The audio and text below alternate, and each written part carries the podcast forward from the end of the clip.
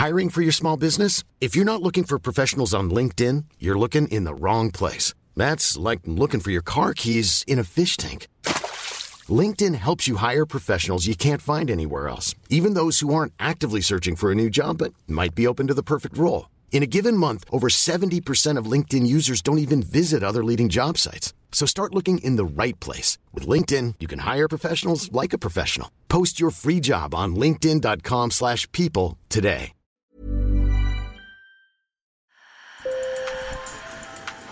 Bonjour. Hello. Hola. Marhaba bikoum. Sur le fil, Le podcast d'actu de l'AFP.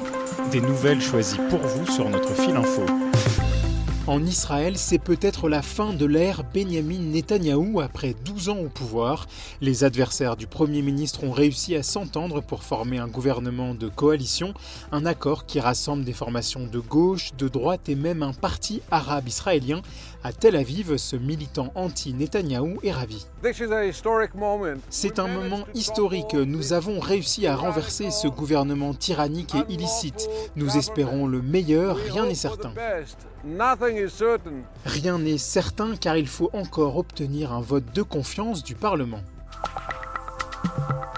Au Nicaragua, la principale opposante au président Daniel Ortega a été assignée à résidence. Le pouvoir accuse Cristiana Chamorro de blanchiment d'argent.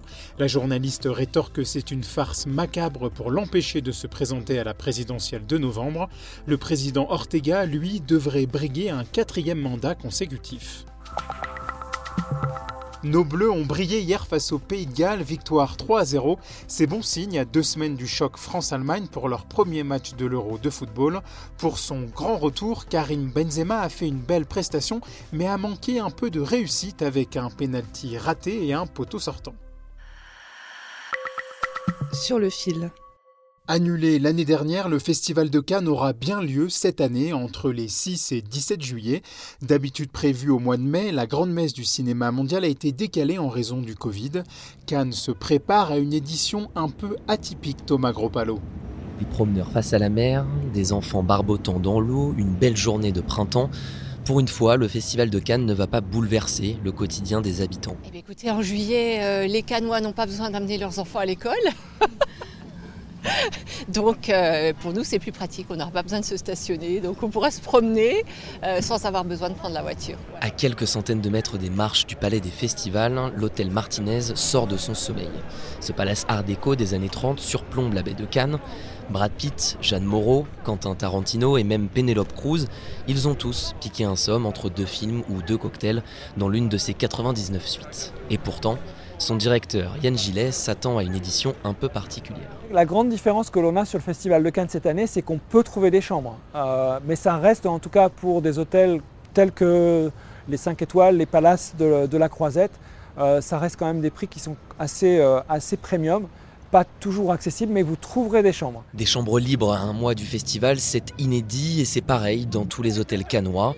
10% de réservation en juin, seulement 25% en juillet, alors que d'habitude, entre le festival et les touristes, on refuse du monde. Une chance pour les mordus de 7e art qui veulent réaliser un rêve. On trouve des nuitées dans des hôtels 2 étoiles à 100 euros, alors que les tarifs sont plutôt multipliés par 6 pendant le festival.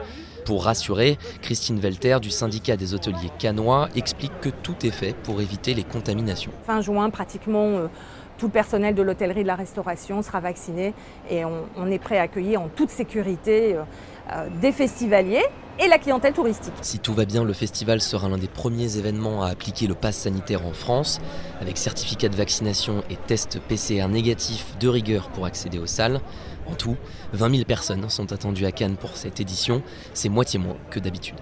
Moins de monde, mais une palme d'or à la fin, quoi qu'il arrive, elle sera remise lors de la cérémonie de clôture le 17 juillet prochain.